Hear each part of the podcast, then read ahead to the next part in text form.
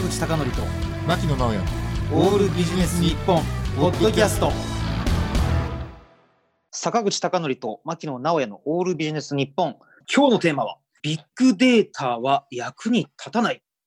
街を歩く人を測定するということで、ビッグデータって日々目にすることはないんじゃないかと思うんですけど。あのビッグデータっていうのはそもそもスモールデータの、まあ、対義語と呼ばれるもので、うん。まあ、スモールデータというのはちょこちょこちょこっとしたような情報なんですが、ビッグデータは何万、何十万、何千万、あるいはまあ何億といったデータをこう、まあ、見える化したりだとか、あるいは、えー収集することによって、これまで分かんなかったことが分かるようになると。うん。今、牧野さんが言われたみたいに、あのー何月でしたか、えー新型コロナウイルスで行動自粛をした際に、どの都市では何人減ってるっていうですね、定量的な分析が出たりしましたよね。はい最近ね、僕がね、面白いなと思ったのは、購買、まあ、購買っていうと難しいですね。えーリスナーの方からすると何か物を買う、消費活動をする際に考えてみたら、えー例えば駐車場に何台止まってるかだとか、あるいはスーパーに何人こう人が来てるかっていうビッグデータを取ると面白いことが分かって、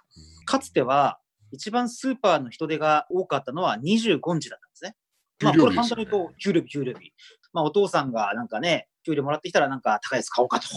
いうことになってきたわけですけど、今は15日らしいんですね。15日。でね、この15日っていうのは、年金支給日だというふうに言われてるんですね。これ、年金支給日は、2ヶ月に1回しか支給されないにもかかわらず、おそらくシニアの方の行動ってなかなか変わらないんで、まあ、毎月15日はいいもの買おうかなと。で、さらにその次が1日1日なんですね。で、これはね、より謎なんですけど、一説によると、失業保険の給付日じゃないかというふうに言われてるんですね。だから、臨時収入みたいなものが来た時には、まあ、お金使おうかなというようなビッグデータの成功例というのはいくつかあります。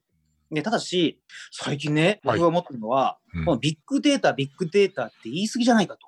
いうふうな気がしてて、ちょっと前に面白い小説を読んだんですけど、はいある男性と婚約をしている女性の物語なんですよ。はい。で、その婚約者の男性がちょっとあまりにも情けないっていうか、ちょっと頼りないんで、うん。結婚相談所に行くっていう話なんですね。それはね、別の人を探すっていう。もちろんもちろん。うんということで、結婚相談所にはビッグデータとスーパーコンピューターがあって、ね、その人の歴史から、あるいは住んでる場所とか年収から最適の人を見つけるっていう。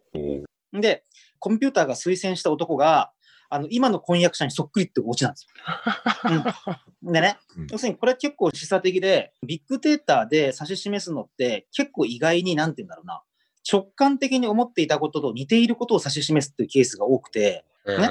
で、直感的じゃないのももちろんありますよ。人並みの、あるいは人ゴミの分析だとか、さっきのスーパーマーケットの分析ってあるんですけど、え？ここまでお金かけて、こういうことしかわかんないのっていうのが結構あって、さらにちょっと数ヶ月前の話なんですが、あの、ある SNS の有名な企業に呼ばれて、ビッグデータをまあ使用したマーケティングっていうちょっと講座を受けてきたんですね。ねまあ、マーケティングっていうのは説明する必要があるか分かりませんけど、まあ、データを使って、ねどんな消費者の特徴があるだとか、えっと消費者の行動があるかっていうのを明らかにするわけなんですけど、僕ね、これね、もう驚愕しましたよ。もうビッグデータに。なぜかというと、2時間ぐらいあったのかな。うんで、資料もね、100ページぐらいあったんですけど、簡単に言うと、牛乳をスーパーマーケットで買う人は、その近辺で牛乳についてつぶやいているっていう話なんですね。これはもう驚愕して、いや、そんなこと俺の直感でもわかるよみたいな話なんですよ。で、あと、テレビを買う人は、SNS にテレビに関する投稿をしているとか、うんこれどういう意味があるんだろうなと思って。でね、ちょっと最近僕思ったんですけれど、あのビッグデータとか、あるいは AI と呼ばれるものの信頼性が結構薄れてくるんじゃないかと思ってるんですね。これなんでかというと、2019年ぐらいまでって、もう何でもテクノロジー、テクノロジー、テクノロジーで、テクノロジーさえあれば、人間社会の何でもこう問題が解決されると思われていた節がありますよね。はい。で、ある人は、あのビッグデータとあのスーパーコンピューターと AI さえあれば、感染症っていうのは人間からなくなるとまで書いた人がいたわけですよ。う。ん。だけど、実際、蓋を開けてみると、ねえ、ひどいことに新型コロナウイルスでね、全然疫病とかウイルスから人類は逃れてないじゃないかっていうことが分かったわけだし、かつビッグデータを活用してとかなんだかんだ言ってますけど、振り返ってみるに、夫婦喧嘩すら解決できていないわけですから、ビッグデータで。なるほど、なるほど。これはちょっと僕からすると、これあんまりこうビッグデータ、ビッグデータってばっかり言うのもどうかなっていうふうな気がしてるんですね。なるほどね。うんあのーリオデジャネイロオリンピックの男子柔道が全階級でメダルを取りましたけれども、あれっていうのは敵の選手の組み方とかそういったその攻め口っていうのをビッグデータ分析したっていうふうに言われてたじゃないですか。はい。で、多分ね、次のオリンピック、来年ある東京オリンピックで多分同じ取り組みをしたらなんか日本で負けそうな気が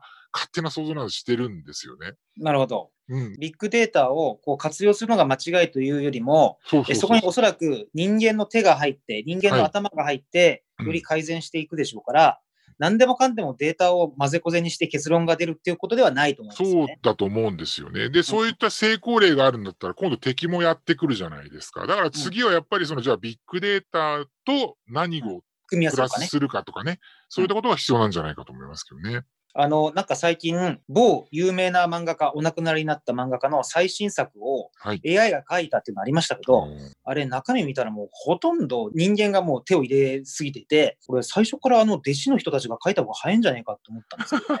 でねもしかしたら、あの数年後には、あ、こんな会話してたと、我々二人が笑ってしまうかもしれないぐらい AI が進んでくるかもしれませんよね。確かに確かに。だけど、現時点ではこうあまりにもビッグデータ、ビッグデータとか言い過ぎて、うん結局あんまりみんな何に役立つか分かんないまま、うんなんか進んでるのが現状じゃないかなっていう気がしますね。だ。から、はいこれから重要になってくるのは、はい。あの評論家。評論家っていうのは、これまで過去に組み合わせがないものっていうのを、こう組み合わせて新しい論を作り上げるやつじゃないですか。ねなるほど、なるほど。で、あとはね、お笑い芸人。おなんでかというと、お笑い芸人っていうのは、これまでに過去に枠のない、あの、外すっていうんですかね。うんで人間が思っていたことを、こう、落差をつけることによって、笑いをこう、導いていくじゃないですか。だから結局ね、だから僕、評論家とお笑いっていうのが重要になってくるんじゃないかな、なんて思うんですよね。どな。で、あとはあれじゃないですか。芸術家じゃないかなと思ってうますね。ん。ね。これまでにない新しさとか、美。まあ、美っていうのは美しさってことですけど、ね。そこら辺をね、考えたときに、やっぱりなんだかんだ言って、今、ライブハウスが大変ですけど、まあ、ミュージシャンとかはお笑い芸人、そして評論家という、もういかにも今、メディアで活躍している人たちっていうのは必然だったような気がするんですよね。ああ、なるほどね。なるほど、うんなるほど。一番最高なのは何なんでしょうね。えーっと、ミュージシャンかつ、えーっと、アーティストうんかつ評論家。うんああ、サンプラザ中野さんくんとかどう あの人全部それ当てはまってるんじゃないですか。そうですね。全部当てはまりますね。本当ね。ねマラソン評論家もね、確かに確かに。すげえな。じゃあ、ああしましょう。あ、でもな、俺ね、あまりにも歌が下手すぎて、以前なんかスピッツ歌ってくれって言われてスピッツ歌ったんですよ。そしたらね、あの、カラオケ店史上初の一桁というのが出ましたね。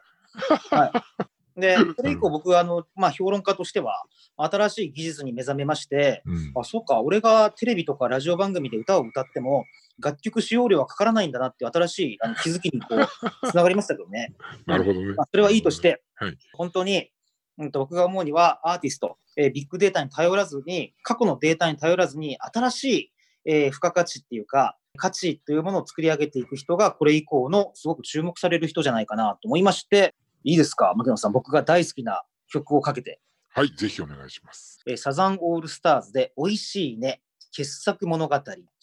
でね、このサザンオールスターズの美味しいねっていうのを選んだ理由がありまして、はいはいはいはい。ね、これこそね、桑田佳祐さんの本当に芸術性がすごいという、もう過去のデータで縛られた曲作りではないんですね。うんでね、これちょっと電波ですんで、こうズバリ言うことができないんですけど、あの、英語圏の若者が怒った時に、バカ野郎みたいな意味で使う4文字言葉ありますよね。はい、ありますね。F から始まる言葉あるじゃないですか。はい。ね。まあもちろん言いませんよ。ではい桑田さんはこの曲で F から始まる4文字の言葉をどうしても使いたかったらしいんですよ。だけどね、それは使うことはできないとうんいうことで、桑田さんが発明したのは、論語で孔子が40歳のことを不惑と言いましたよね。はいはいはい。で、不惑ってずっと歌ってるんですよ。すごいでしょ。多分、そのまま流れると思います。ラジオ番組で。でも、不惑なんですよ、不惑。ねあすげえなと、こんな、コードの破り方があったのか。もうこれはもうビッグデータでも絶対もう、機械でも絶対ありえないな。はいで、もう一つ言っておくと、はいあの、僕、芸能レポーターの方とお仕事をしたときに、不倫会見で、もうどうしてもその人の不倫会見の様子を使えなかった芸能人の方が一人だけいらっしゃるらしいんですね。もちろん名誉のために言いませんが、それなんでですかって聞いたら、えっと、3秒に1回放送禁止用語言ってたらしいんですよ。で、どこを切りようにもその言葉が入ってしまうんで、テレビは全く使えなかったという。これまたすごいハックだなと思って、あの、繰り返します。創造性というのは過去のデータにはなく新しく作り出そうという力に支えられてるんだということで、サザンオールスターズで美味しいね傑作物語です。ポッドキャストをお聞きの皆さん、この楽曲に関しては使用許諾申請をしていないため、残念ながら、ポッドキャストでは流すことができません。ただし、次回もぜひよろしくお願いします。坂口孝則と牧野直哉のオールビジネス日本ポッドキャスト。今回はここまで。次回もお楽しみに。